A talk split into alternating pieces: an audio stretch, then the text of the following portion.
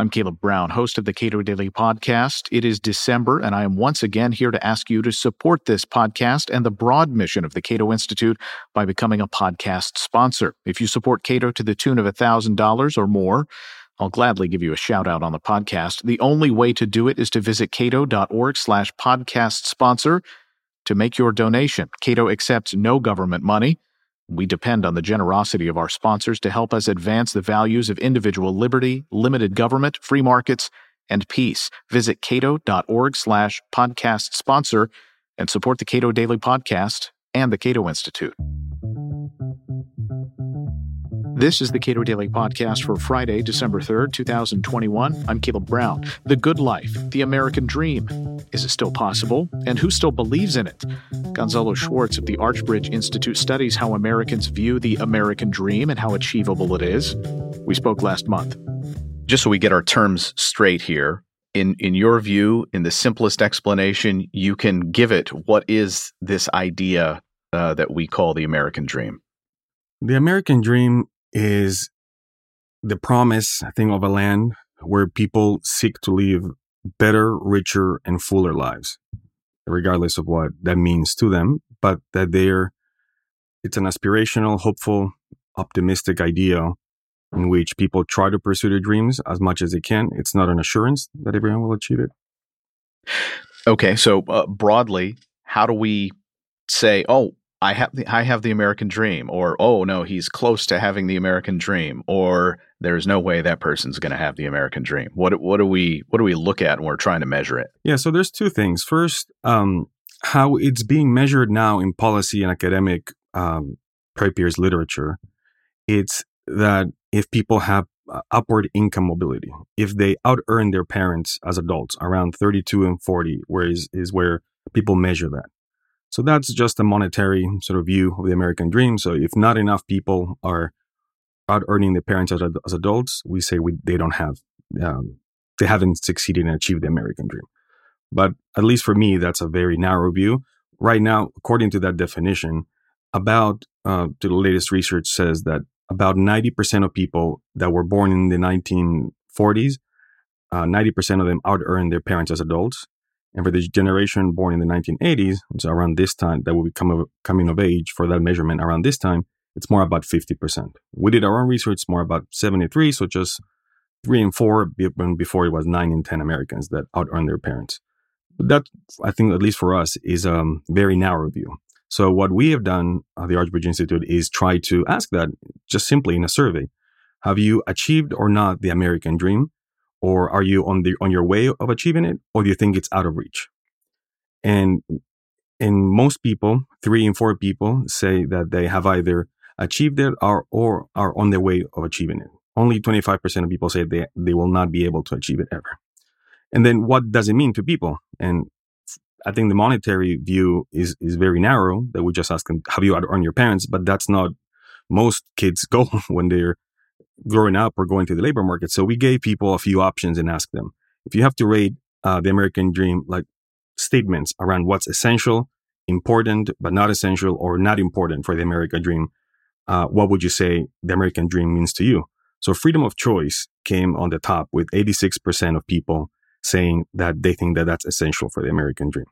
On the other hand, on the bottom, only 13% say that becoming wealthy or I suppose getting richer, that richer component of the American dream, it is what essential to them. And in the middle, you had other, um, other, other statements. Uh, having a good family life was about 80, 82% as well. Um, and then you had owning a house or, or having good retirement was lower down the list. And in the original definition of the American dream, that's what it tells. It's not about, uh, by Jim Truslow Adams. It, it's not about a dream where people are buying motor cars, houses. Is just the pursuit of one's own dreams, whatever they may be. So, con- so consumption is not necessarily it's not a large component. Exactly, it's not a large component. That's what uh, our survey uh, has shown as well. And more people associated with the freedom of choice on how to live, uh, which is, I think, one of the bases of the United States as well born out of freedom. When people make these uh, claims about the American dream being out of reach for so many Americans, and uh, your own research suggests that uh, many Amer- many Americans, but not at all the majority, uh, believe that it, it is out of reach, at least for them. Uh, what what do you think is the is the most popular misconception about what that actually entails? What are the incorrect statements that people make about uh, what constitutes the American dream and whether it is achievable? Yeah, I think one of them is is um, access to opportunity, and a lot of people think that they don't have access to opportunity, and I think relate that to not being able to achieve uh, their dream and pursue that. Um, I think it's also about uh, culturally. There's a narrative. I think that it's more that people are now have a more static, less dynamic vision of what the United States is, and they think that the dream is a, is a, an end state of what we of something we should aim for when it's just a pursuit. It's a it's the journey, not the destination, where we're pursuing that American dream, and they think that it should that's going to be easy, that it's not going to be something that we have to really uh, fight for or, or, try to work for. So the idea is more that it has to be aspirational, hopeful, optimistic, agency oriented, that we're in control of our own actions. And I think there's a narrative that goes against that now, in which the country is irredeemable, that we can't fix our problems, that we can't achieve um, the goals that we want to achieve, regardless if they're policy related, uh, civil rights related, whatever it is. So that's, I think, at least for me, that sort of cultural narrative is playing against the dream. And in the survey, we also asked if if it's about opportunity, how many people think that they have more opportunities than their parents, or that their kids will have more opportunities than them. And the vast majority, regardless of race, income, education, say that they have more opportunities than their parents, and their kids will have more opportunities. So, in a way, it's sometimes the data shows one thing, and the sort of I don't know journalist um, group or the public narrative tries to sell us another because fear or negative um, emotions or negative things sell more than positive things. But in reality, people are more optimistic about it. Yeah, there does seem to be, uh, in at least media narratives about uh, success, however defined uh, in life, that there is something irreparably broken about how America functions. And because of that, we need to reshape the entire economy and reorient uh, everything around um, something totally different, uh, something very, very different from what you and I grow up with and what you and I might associate with uh, uh success in life according to your own terms. So, if there were policy changes that would have an outsized impact on the ability of these Americans because uh, because my view is that I want everybody to feel like they can achieve this thing. And for a lot of people, for some people in America, they probably can't. They probably do not have that ability. But but it's as you point out, it may be very uh, quite a bit smaller than what even those people think. Uh, the people who don't think they can achieve it, uh, they actually do have opportunities that uh, maybe they haven't been exploited. But if we have, a, if there were a couple of policy changes that would, in your view, dramatically increase not just the possibility of people achieving the American dream, again according to their own terms, but also believing that uh, they could, what what would those be? Okay, so to step back, I think one confusion in the public narrative is that academics and policymakers are interchangeably using income inequality and social mobility or income mobility as two terms that tend to mean the same thing. And inequality just measures a disparity uh, between classes, the disparity of outcomes. But we we never um, sort of go to the root causes of what that why the disparity is happening, or we try to have overly simplistic explanations of why is that, or that we need to redistribute more wealth instead of focusing on income mobility, which is the, the ability and the opportunities that people have to climb the income ladder. So using those interchangeably is a problem because then we use minimum wages or taxes and redistribution or welfare plans as the main tools how we can we can close that gap, thinking that that would lead to more um, people climbing up the income ladder, escaping poverty, um, and and that's wrong because some of those, like minimum wages, like redistribution, can lead to less job creation and less uh, entrepreneurialism that would lead to more opportunities for people to climb the income ladder. So, just from the get go, there's that misconception discussing those terms interchangeably when we shouldn't.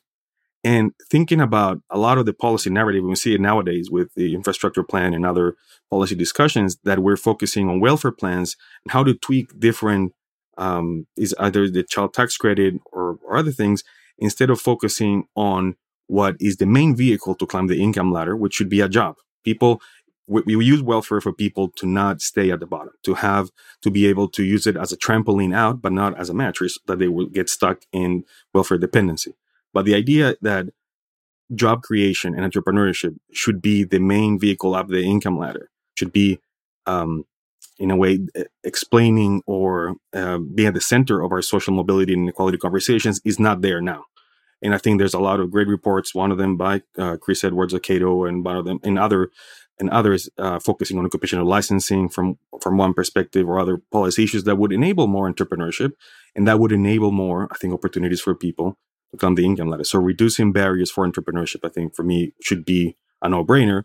But in that policy narrative, in the public narrative, we're just focusing on that inequality of outcomes when it's when we shouldn't be uh, thinking about that or welfare plans when those are just temporary solutions and are not long-term sustainable solutions and what's even more so is that what we see that distinction being made by journalists by public uh, intellectuals uh, focusing on income inequality as the bigger uh, policy policy goal that we should reduce it that's not also what our survey showed when we discussed opportunity and, and, uh, income mobility and we asked people what does equality mean to you because this is a bigger, broader discussion, I think, if we're policies are geared towards equality of outcomes or equality of opportunity.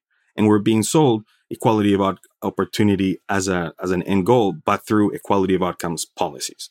But so when we're talking to people and we ask them, what does equality mean to you? When everyone ends up in the same place, which was a, a, a video, I think that um, Kamala Harris posted just two days before the presidential uh, campaign ended, the latest presidential campaign, in which she says equality and equity is where we all end up in the same place. Is that the public perception? And only 4% of people said that that's what equality means to them. The majority of people said that it's 66% of people said that when there is equality before the law and people have a fair chance to pursue opportunities regardless of where they started. So, and it, and it wasn't about even about people starting in the same position, which was 10% of people saying that, or uh, where people who start with more disadvantages are given tools that could help them catch up with others. That was only 11%.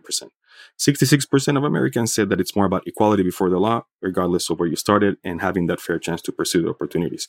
So it's one of those things, again, that the public uh, perception and narrative around these issues of equality of outcomes is mistaken, and people are not thinking about that in terms of the main policy goal.